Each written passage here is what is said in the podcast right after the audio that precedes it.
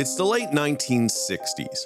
America's all tangled up in crazy social and political stuff, like civil rights fights, people going nuts over the Vietnam War, and a whole bunch of folks just saying screw it to the usual way of doing things.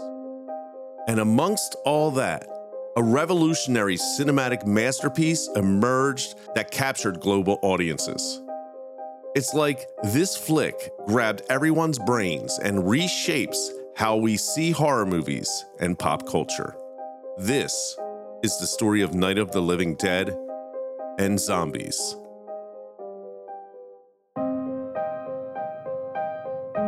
It burns! Oh, it burns! They're coming to get you, Barbara.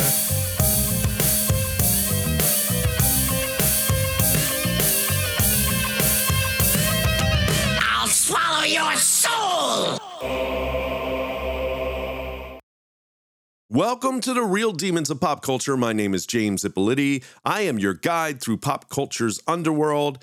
And returning this week is Lucille. Welcome, Lucille. Glad to be back. If you don't know Lucille, you can find her on my Instagram reels at James underscore Ippoliti. Check out the show notes. And while you are there, check out the many ways you can support the show. That's right. The show is listener supported. You can leave a tip, you can buy evil mugs or merch, you can pick up the Ghost Hunters logbook. So if you are a ghost hunter or a demon hunter, there are logbooks, and all this is in the show notes. It really does help support the show. We really appreciate any support you can provide. We really do, Lucille. Now it's time for the magic number. I'm feeling lucky today. So here's how it works I will count down three, two, one. Then I will think of a number between one and 50. You will write that number down. And at the end of the episode, I will reveal the number. Now, if you get it right, you will have an extra special magical day. If you get it wrong, you just have a normal fun day, but it won't be extra special magical. Boo, hiss. I don't make the rules, the goblins do. Ready? Ready. Three, two, one.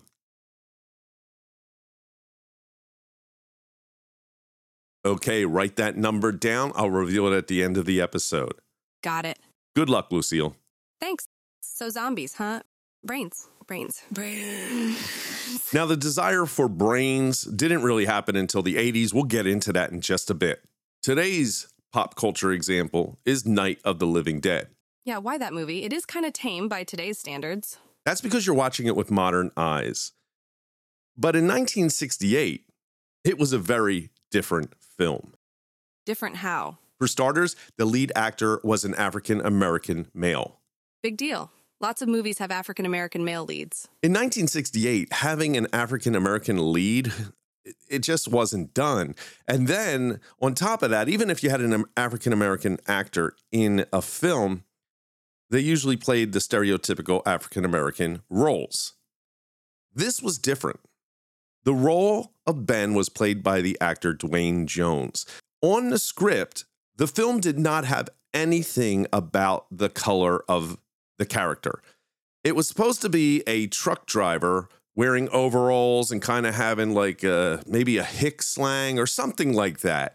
But when Duane read the script, he's like, you know what? I'd rather not do that. I'd rather play the role as an intelligent person and wearing the clothes of a more successful person, like a shirt, tie, pants, not overalls.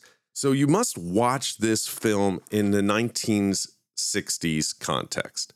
So, what was going on in the 60s? As I said in the opening, the civil rights movement was going on. And on top of that, we had the Vietnam War happening. There were riots, police brutality, distrust of the government. The more things change, the more they stay the same. Am I right? Exactly. And anybody who lived through 2020 and the issues with like George Floyd and the riots and just all that unrest, think of that and how that made you feel. And that kind of gives you this idea of what the 60s were like. I mean, it really was a time of all kinds of civil unrest. George Romero claims that there was nothing really going on when he was writing this to say, oh, I'm going to cast a black actor. It's just that Duane Jones was the best actor. He had the best audition. And because of that, he got the role. Come on, do you believe that? I do believe it initially. I believe that the guys putting together this film, Image 10, were sort of more on the side of being hippy dippy. And I think they just saw, I mean, they, they had no idea this movie would be what it is, and we'd still be talking about it in 2023. So I do think initially that color, race was not on his mind when he just put this together. I think, though, Duane Jones clearly knew what was happening when you have the character Duane is playing, Ben, hitting a white woman, knocking out the white man who basically represents the man. And he knows if this goes up on the screen, it's not going to be very good for the actor Duane Jones. So he was nervous about it, but they went through it anyway. And I also don't believe there is any way Romero would have not seen the racial tone that this film had when he was editing. He had to have seen it when he was editing the film. There's just no way around it. Yeah, that makes sense. This isn't as if the movie was made and then years later there's civil unrest and people then go back and look at this film and see things in it. This stuff was happening as the film is being shot, edited, and produced. It is happening in the world. So I don't buy that they didn't think about this eventually. And we know for sure that when the film was finished, George Romero was on his way to New York to deliver the print of the film to the distributor so they can show the film. And while they were driving on the radio, was announced that Martin Luther King Jr. was shot. And at that moment, he knew for sure what they had in that can. It wasn't just the social commentary that made this film stick out. There was a mistake that helped them. And financially, it wasn't good, but it made a difference when it came to releasing the film.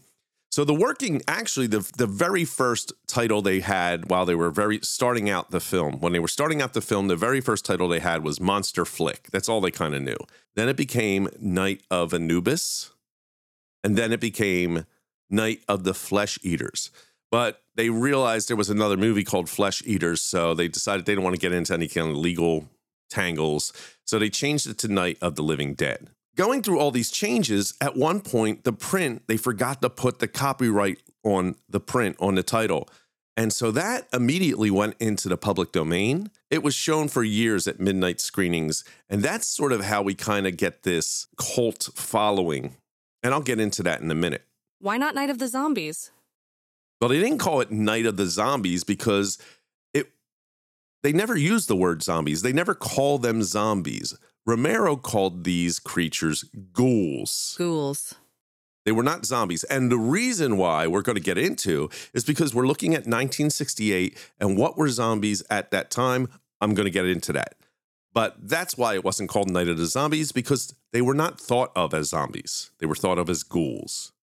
So the movie comes out, and then in the seven, early 70s, probably around 1970, they started showing this film at the Waverly Theater in New York City. I think it's now the IFC Center, but it was shown at midnight and it was just forever just playing and people started word of mouth went around about this film and everybody starting having these discussions so it was sort of this highbrow meets lowbrow event because lowbrow we got an independent horror film people are being devoured by these ghouls and just that was interesting to people. But then the highbrow part is where everybody started to go in and talk about it and say, wait a minute, this is a this is really talking about the Vietnam War, or this is really talking about the government, or this is really talking about race. Now, I'll spoil the ending because you have should have seen this movie, but basically Duane Jones, who plays Ben, his character makes it through the film and then at the end, there's this white posse that comes. They see somebody in the window. It's Ben. He made it through the night. And they're like, there's one. And they shoot him. They kill him. It is such a disturbing ending that that really got people talking.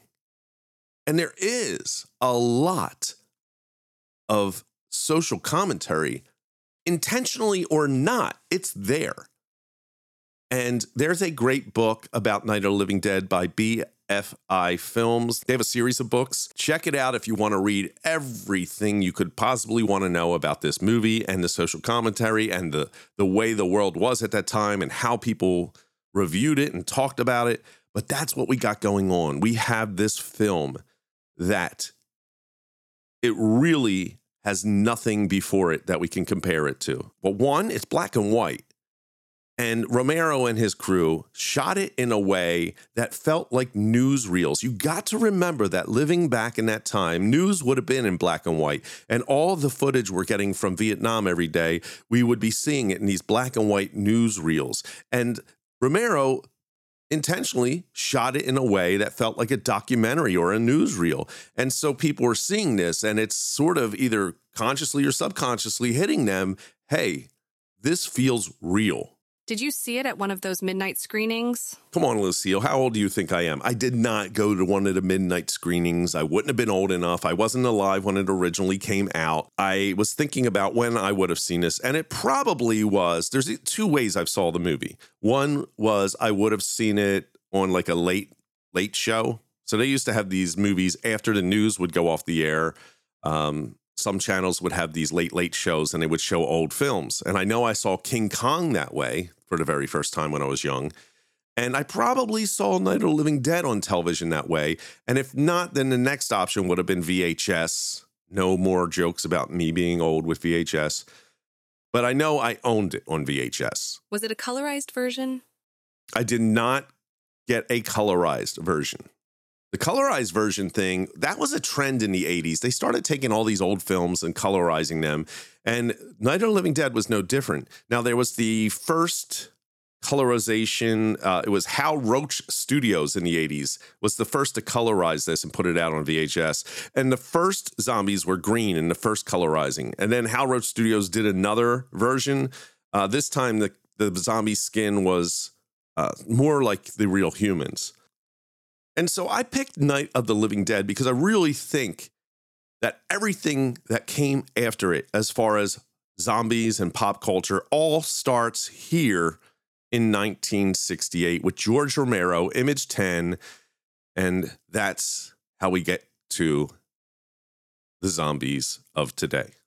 So, this is where zombies originate from? So, no, this is not, I didn't mean to suggest that this is the beginning of zombies, but the beginning of the way we see them today.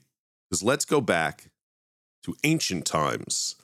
Let's go back to the history of zombies. So I'm going to quickly gloss over ancient culture like ancient Greece because there is some archaeological evidence that people were buried and they were buried with like rocks on their chest, anything heavy to keep these bodies from rising. So there was a belief that bodies could rise from the dead. And they did have things they did by putting weights or lots of rocks on the bodies to prevent that.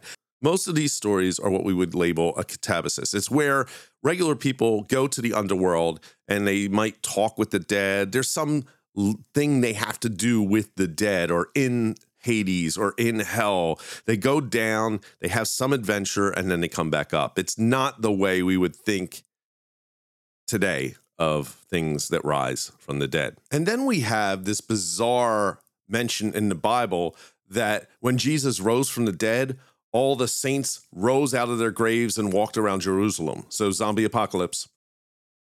When we're talking about zombies, the original traditional figures of zombies is basically from a Haitian voodoo ritual also known as voodoo. And we're going to talk about this because it is a real religion, voodoo or vodou, whatever you want to call it.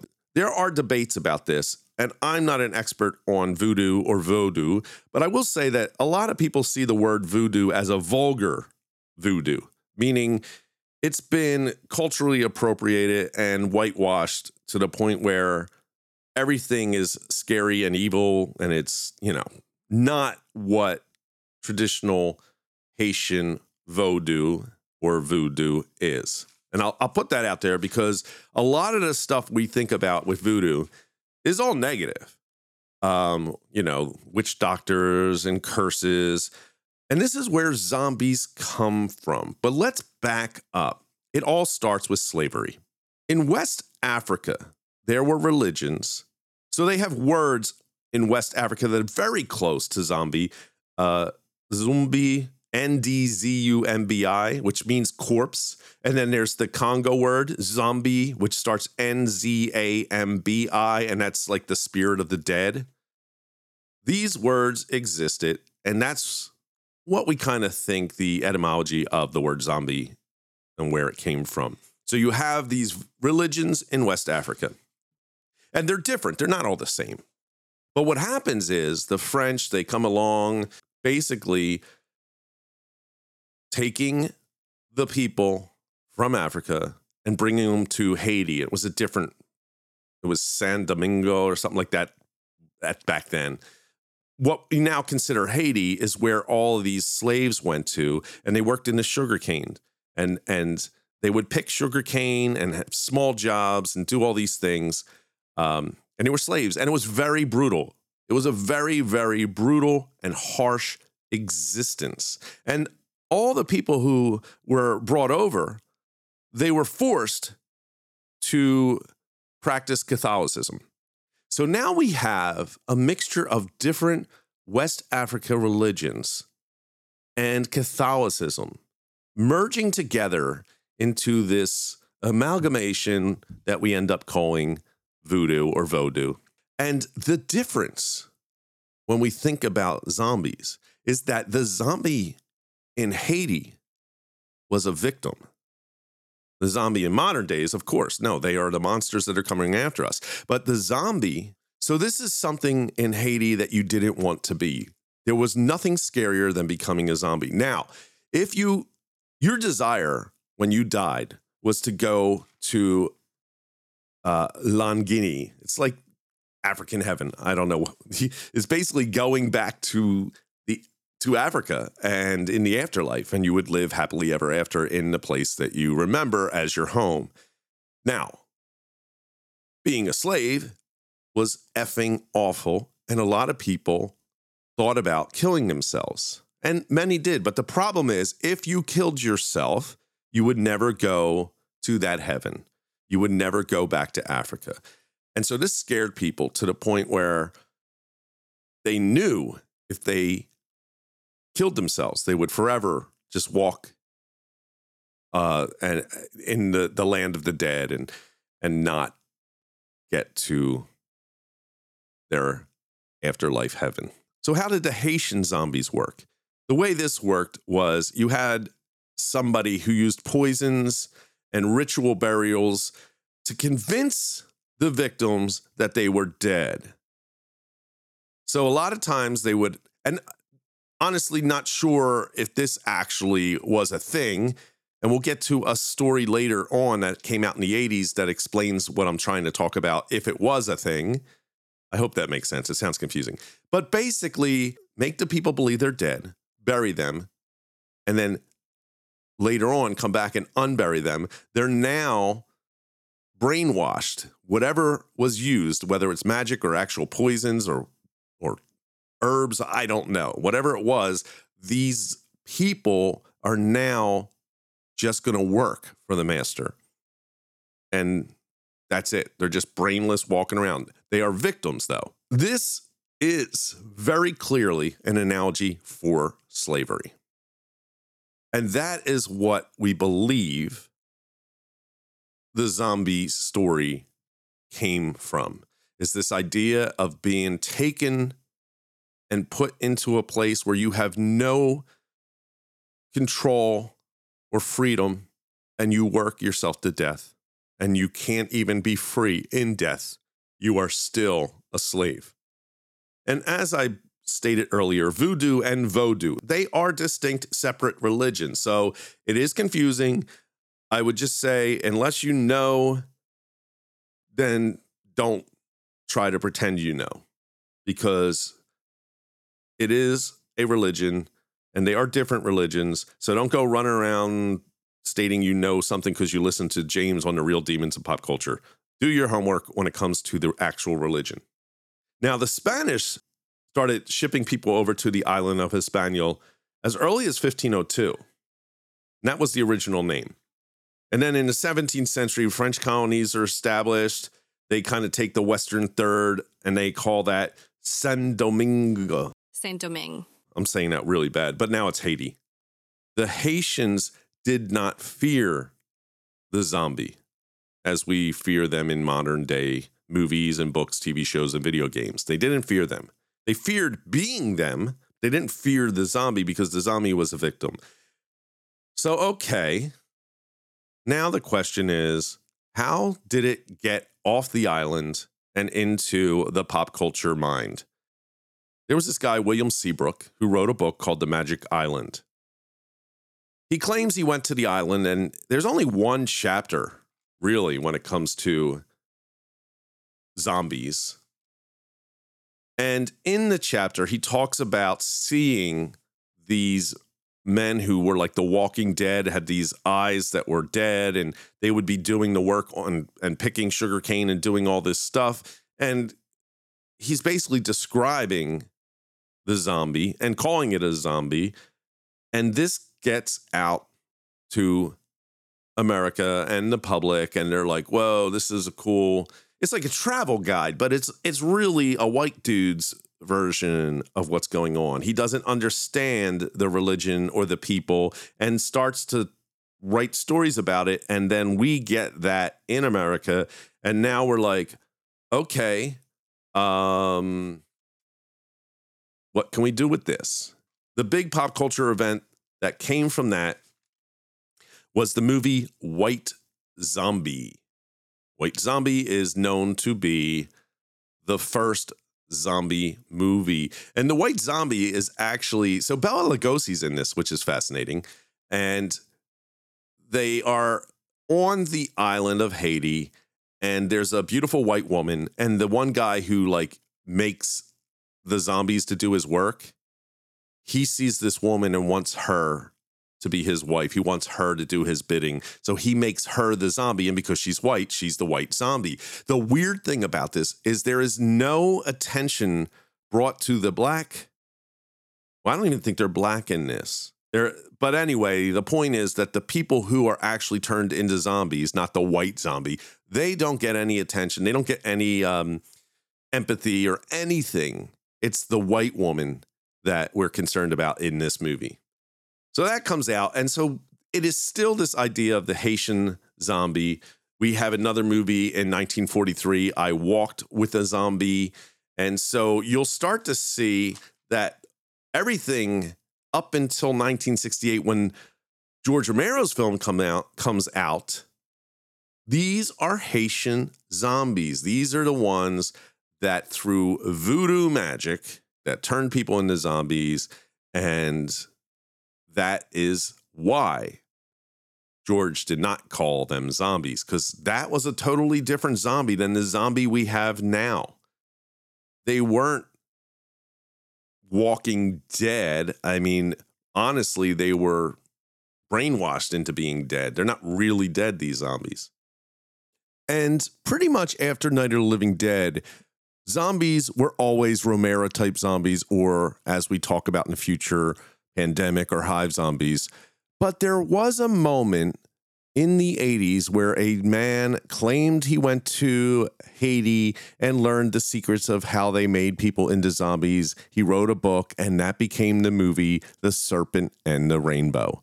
But other than that, those type of zombies kind of died out and the new zombies took over. So that would be part one of the zombies. Part two is Romero zombies. We already talked enough about Night of the Living Dead, but Romero's movie had a follow up, Dawn of the Dead. And Dawn of the Dead is the first time he uses the word zombie. We have Day of the Dead after that. We have Land of the Dead. You got uh, Diary of the Dead. There's like all of the dead Romero movies. So the Romero zombie is a slow moving, flesh eating zombie that could be created many different ways. In Night of the Living Dead, there's some reference to a Venus probe returning to Earth, and something must have happened that caused these recently deceased zombies to come back to life. That's important. They weren't coming out of the grave. They would be coming from morgues, or maybe if they just fell down dead on the ground, anybody killed by a zombie turns into a zombie. That's a Romero zombie. I prefer those type of zombies, the slow moving ones. But almost all zombie movies can point to Romero as being that type of zombie. Walking Dead. The Walking Dead is all Romero type zombies. And that's Greg Nicotero, who is a huge. Greg Nicotero worked on like Day of the Dead. So he's actually one of the. Um, I think he acts in it too. He's one of the army guys or something. But Greg Nicotero is the super guru special effects guy. He's been around for a long time and he's a huge part, director, producer of The Walking Dead. Now, Lucille, earlier you were going brains, brains, and a lot of people do that, but that wasn't until like 1985 with Return of the Living Dead. And that is where the brains part became part of the zombie pop culture. So I hope that helps. Good to know. Zombies, they're an international thing.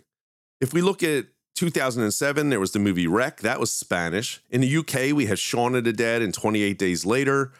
In France, we have Paris by Night of the Living Dead and Le Horde. New Zealand has Dead Alive by Peter Jackson.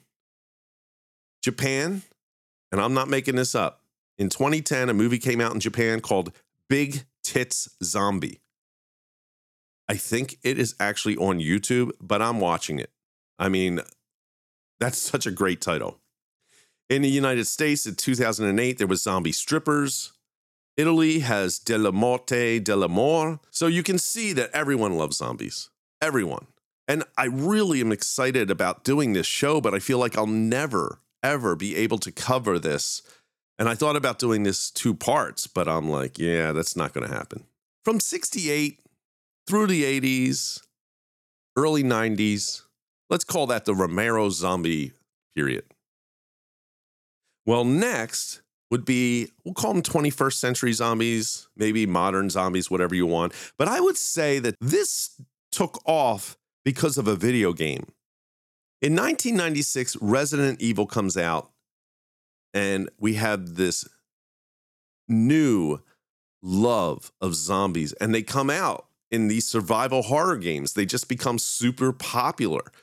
And, you know, there was a real terrorist attack in Japan and that sort of influenced a lot of these horror video games, House of the Dead.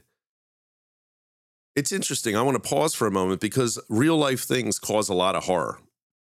And I mean, as far as film, the dropping of the bomb on Hiroshima, without that, we wouldn't have had Godzilla.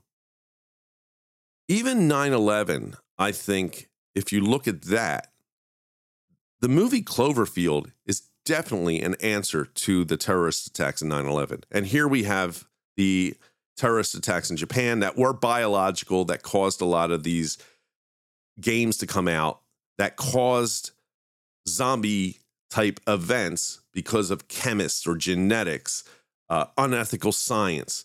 These are the newer themes that are coming up. They're bioweapons as a threat, chemical weapons all of this stuff is coming up and more art is created based on these fears. So we can call them the pandemic zombies. This would be in 2003, we had SARS, we had H1N1 in 2009. And of course, we're going to see more of these films come out because of COVID. Pandemic zombies uh, or scientific, it's this sort of fear that we can't trust the scientists anymore. Uh, they are going to, without any kind of ethical thinking, they will just create whatever it is that will destroy us all. Resident Evil, of course, it's the T virus, and 28 days later, it's the Rage virus. And those came out the same year, the movies, I mean. And then we start getting into horror comedy. So, Shaun of the Dead, an amazing film, definitely a Romero zombie inspiration. And so we see the funny zombie movies. We got Zombieland, Warm Bodies, Max Brooks comes out with the zombie survival guide. We get World War Z. Some of these zombies, though, are fast running zombies. And I think when the remake of Dawn of the Dead came out and they were fast zombies, I was disappointed. I really find it hard. Now, it makes sense in 28 Days Later, and people were like, well, what? Are you, why are you not upset with 28 Days Later? Because that's a rage virus. It's not necessarily a zombie type thing. And we can, you know, nitpick about what makes a zombie and what isn't a zombie. But even the HBO Last of Us, which is based off a video game, again, that is a zombie movie, even though they're people, they're not zombies. I don't care. It's the same type of thing where something that was once alive is now either dead or reanimated. That's a zombie, in my opinion. We have a new fear that humanity is going to destroy itself or nature's response to humanity is going to destroy us. And we can call these hive zombies. And we see that definitely in The Last of Us, where these sort of fungus can talk to each other, or World War Z. They're not, they're like a swarm. There are zombies. It's not even about the zombie at this point, it's about the horde. These hive zombies, they just come after you in thousands. I mean, if you look at World War Z, that stuff, there are like thousands of them just swarming at you. There's no way, you know, you're going to outrun that. If you are not in the School of Dark Arts free Facebook group, I definitely would tell you to check out the show notes. And from there, what you can do is tell me what your favorite pop culture zombie thing is. Is it a book? Is it a comic book? Is it a movie? Is it a TV show? Let me know in the School of Dark Arts Facebook group. I would love to hear your favorite. Now, I mentioned a lot of zombie movies, books, all that stuff. There is one that has a special place in my heart. It's called Afterlife with Archie. It's a comic series. Afterlife with Archie. So the story is we're just in the re- regular Archie, is it Riverdale, right? And Jughead's dog gets hit by a car and dies. Jughead is so upset that he takes the dog to Sabrina, and Sabrina does some magic to bring the dog back to life. The dog then bites. I think Jughead is the first one to get bit. And then he turns to a zombie, and then it's basically a zombie apocalypse in Riverdale. I love the artwork, and I think it's the best thing I've read in the comics in such a long time. It is so much fun. And what's fascinating to me is that came out before The Chilling Adventures of Sabrina, which ended up becoming a very good Netflix show. And I'm like, why don't they do Afterlife with Archie as a Netflix show? I am hoping they do because I love it so much. I think it would be so much fun. All right, let's move on. I have questions. Okay, Lucille, give me some questions.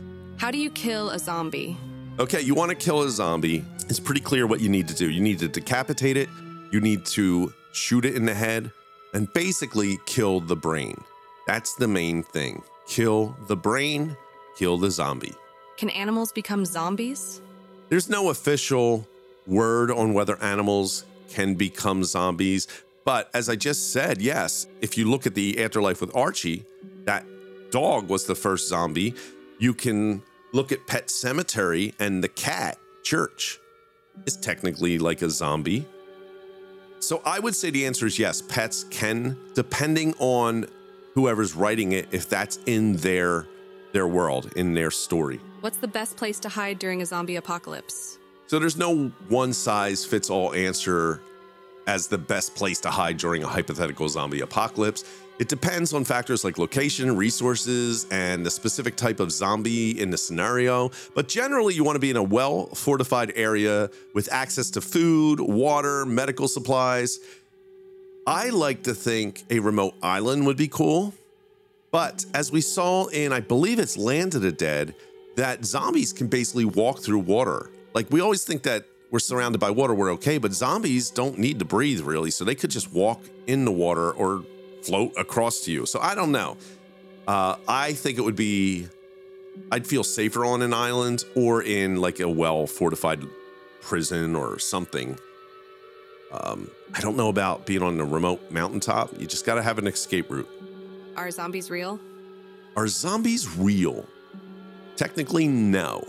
I think the scary part in The Last of Us is talking about climate change and how the fungus could evolve to infect humans. So there is an actual zombie ant.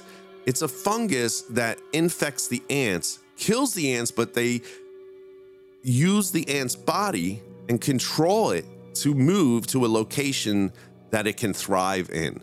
So the zombies, I mean, the ants are technically dead. This is a real thing. The ants are killed by the fungus, and the fungus is now the brain of this dead body and it moves it to where it needs to be. If that fungus was somehow to evolve to be able to infect humans, I think that is one way a real zombie scenario could happen. What causes a zombie apocalypse? Causes of a zombie apocalypse. Kind of talked about this, but I'll bring it back around. Usually they're caused by viruses, infections, chemical experiments gone wrong, supernatural occurrences, and as I said in Night of the Living Dead, it was some kind of probe that had maybe some radiation that was being leaked when it came back to Earth. Is there any government response in place if a zombie outbreak happens? There is a government response to the zombie apocalypse. I think it was the CDC that put this out. You can Google it and they have this. And they were sort of tongue in cheek joking about it because the point they were trying to make is if you can look at this and survive a zombie apocalypse and use these techniques, this stuff can be used to survive an earthquake or tsunami or hurricane. Anytime you're like without food, water, like these are the things you need to prepare for the worst case scenario. And they did it in sort of this fun, everybody's going to read this because it's about zombies. And p- people did. They all went, read it. And if you haven't, definitely go check it out. Do zombies eat animals? Zombies can eat animals. They probably wouldn't prefer it, but I guess in a dire situation where they need to, they can eat animals. We've seen this also, I think, in Walking Dead. Maybe they were eating a horse. I believe that. I could be thinking of that wrong. If I am, please let me know. What are some survival strategies for a zombie apocalypse? Yeah, you want some su- survival strategies? All right. They might include finding a secure shelter, forming alliances with other survivors, learning self defense, stockpiling essential supplies, and adapting to changing circumstances. Some of these you can already do. You can already prepare. Like you can um, learn self defense. You can go out and find essential supplies. It's not a bad idea to have that in case of a real emergency. And then you can read up on maybe how to Win Friends and Influence People by Dale Carnegie so you can learn how to form alliances when the shit hits the fan. And now it's time for Buffy Did That. Hello, I'm Buffy the Vampire Slayer, and yes, Dr. J is correct. I did do this. All right, Buffy did this actually quite a few times with the dead returning, but I'm talking about one specific show episode. It's called Dead Man's Party, and it was the second episode of season three. And basically, it's the second episode. So Buffy returns from every summer Buffy goes and lives with her dad. And so when she comes back to Sunnydale, it's all like, hey, what did you do over the summer? And she's having trouble fitting in with everybody. And that really isn't important. What's important is that there is a mask, much like the Jim Carrey movie mask. It's like this mask that uh, wakes the dead. And so uh, there's a cat that gets killed in this episode, and then the mask brings it back to life. And then the mask starts bringing all these dead back to life. And there's like a frat party type thing going on, and all the monsters crash it. So all these zombies crash this frat party, and one of Buffy's mom's friends becomes a zombie. She puts on the mask, and it really becomes she's super powerful. She can control all the zombies. But Buffy kicks the crap out of that woman, kills that woman, and when she dies, Buffy basically takes a shovel and I think smashes it through the mask and kills the woman zombie, and then all the other zombies die with it. So that is The Dead Man's Party, season three, episode two. It's a very good episode. Check it out.